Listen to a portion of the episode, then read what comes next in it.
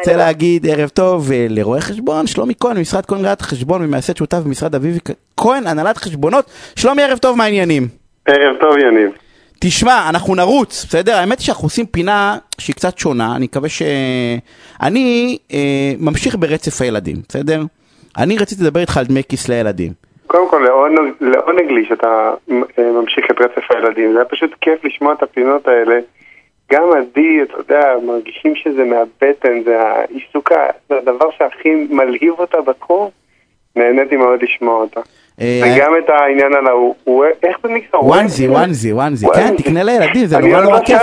זה כיף, תקשיב, זה. לא כיף ללבוש, זה כיף לחבק אותם, אתה לא מבין כמה זה נעים הדבר הזה, זה כאילו, זה שיהיה בפנים שיהיה להם חם, אבל זה נורא נורא נעים.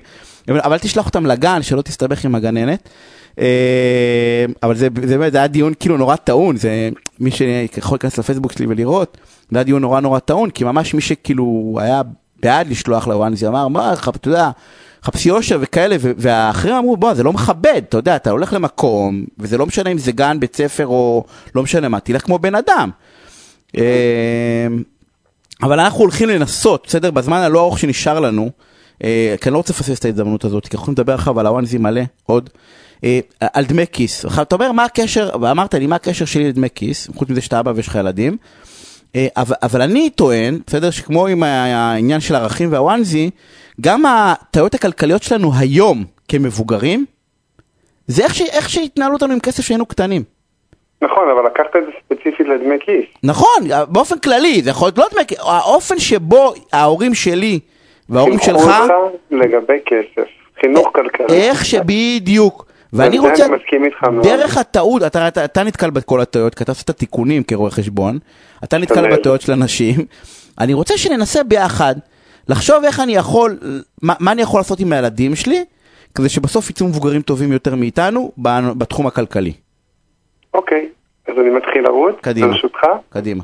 תעצור אותי איפה שנוח לך. אם אנחנו תרוץ, לא נגמר. הזמן, תרוץ. בסדר. אז ככה, אז קודם כל יש לנו כמה מטרות על. כשאנחנו מגדלים ילדים, וגם אגב כשאנחנו מבוגרים, יש לנו מטרות על. אז אחד מהם זה לדעת מה המשמעות של כסף. לפעמים ילדים לא מבינים מה המשמעות. אתה הולך, קונה להם אופניים, הילד רואה אופניים, הוא לא מבין מאיפה זה בא, כמה זה בא.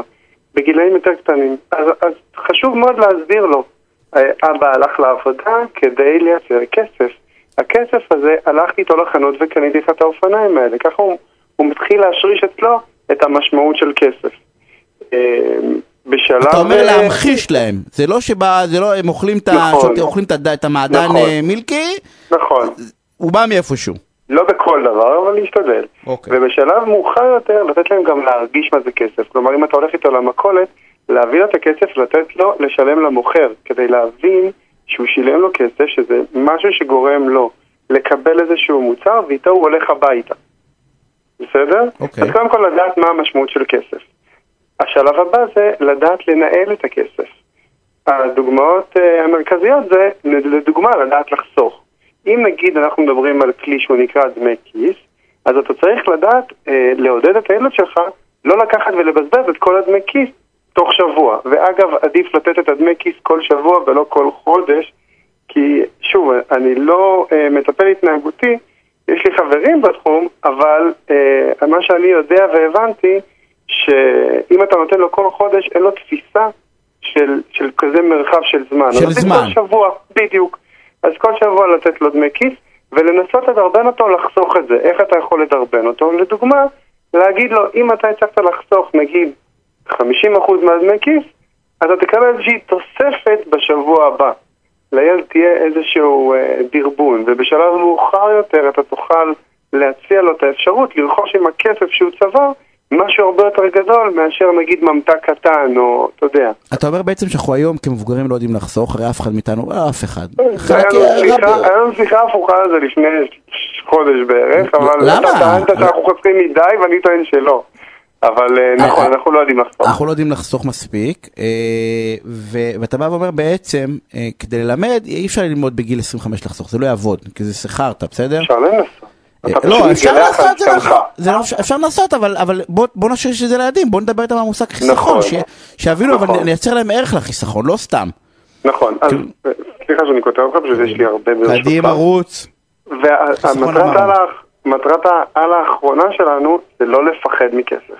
יש הרבה אנשים שמפחדים מכסף, המילה כסף מפחידה אותם, הם לא יודעים איך להתמודד איתה, ואז הם נמנעים או ש... אה, לייצר כסף, או שלדעת איך לבזבז את הכסף. אוקיי? אז יש לנו שלוש מטרות על. התוצאות בפועל, הלכה למעשה, זה, זה משהו שלא רק קשור לכסף, זה לדעת לדחות סיפוקים.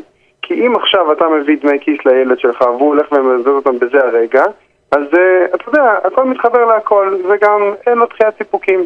אז אם הצלחת ליצור בילד איזושהי דחיית סיפוקים, אותו, אגב, אה, ניסוי שעשו אה, בילדים, נשמע לא טוב, אבל לא ניסוי בילדים, כאילו, אתה יודע, לקחו ילד, שמו לו ממתק על השולחן ואמרו לו, בבקשה, אל תיגע עד שאני אחזור, זה ישתלם לך. חלק מהילדים כן לקחו, חלק מהילדים לא לקחו, וראו, כאילו, ראו לאורך זמן שהילדים שהצליחו להתאפק ולא לגעת באותו חטיף, ואחרי זה תוגמלו עליו מן הסתם, הם גם מבחינה כלכלית יודעים להתנהל יותר טוב, באופן כללי בחיים, אבל גם מבחינה כלכלית. כי הם יודעים לקחת, לדעת לעשות לעצמם תקציב ולהגיד, בכסף אני לא נוגע, זה הממתק שאני לא יכול לגעת בו היום, כי אני צריך אותו לדברים אחרים. עוד דבר שאנחנו רוצים להשריש בילדים באותו כלי של דמי כיס והוצאות ואיפה להוציא, זה לדעת להפריד בין הוצאות שאני חייב אותן לבין הוצאות שאני לא חייב אותן. החודש אני לא חייב אופניים, אבל לדוגמה אני חייב לקנות חולצה. אז אני צריך לדעת, שוב, זה, זה תלוי בגיל, כן? זה תלוי בגיל. כן, ברור, וזה, ברור, בגיל יותר מבוגר, ברור. אבל לדעת לחלק את זה נכון, בין אם אני צריך את הכסף אה, מהותי, או לא צריך את הכסף מהותי. עכשיו יש לנו עוד כלי, כלי שהוא מאוד חשוב, לדעת להתחלק עם הילד בכסף. לדוגמה, עכשיו יש הוצאה מאוד גדולה, הילד רוצה לטוס לפולין לחו"ל, בסדר? או לא יודע, כל דבר אחר שמתחשק לו, לקנות טלפון. וללכת ולהוציא את כל הכסף במקחת על הילד, הוא, הוא מאבד את הערך של, ה, של אותו מוצר. אם עכשיו אתה בא לילד, והוא חסך כסף, והצלחת לגרום לו לחסוך כסף, בכל צורה שהיא, אם זה בדמי כיס, אם זה בעבודה, אם זה מתנות ליום הולדת או מסבא וסבתא, ולהגיד לו, אתה תשים שליש, אני אשים שני שליש. זה גורם לילד להבין שיוצא לו משהו מהכיס תמורת משהו אחר שהוא מקבל. הוא מתחיל להבין שהוא צריך לעבוד בשביל הכסף, הוא צריך לייצר חיסכון בשביל לקבל משהו בתמורה. זה, זה, זה הופך משהו שהוא לא מושג למשהו שהוא כן יכול לקבל ותמריץ בעצם להשיג את היתר. נכון, עכשיו... משפט אחרון.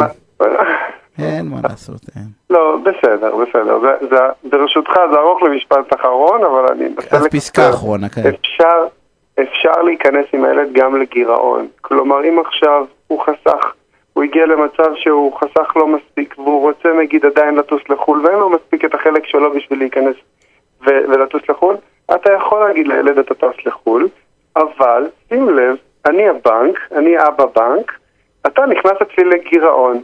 כלומר, שעכשיו אתה באוברדרפט, וכדי להחזיר את האוברדרפט, או שאתה מוותר על דמי כיס עתידיים, או שאתה נותן יותר בבית, אם אתה, אם אה, אנחנו רגילים לתת לילד אה, לעשות כביסה ומדיח, דיברת במשפט הראשון כן. שלך היום, אז הוא יצטרך לעשות פעמיים.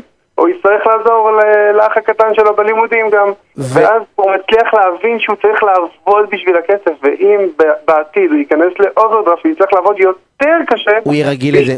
אנחנו חייבים לסיים, שלומי. תודה רבה, אה, אני מציע לכל ההורים לשמוע את הפינה.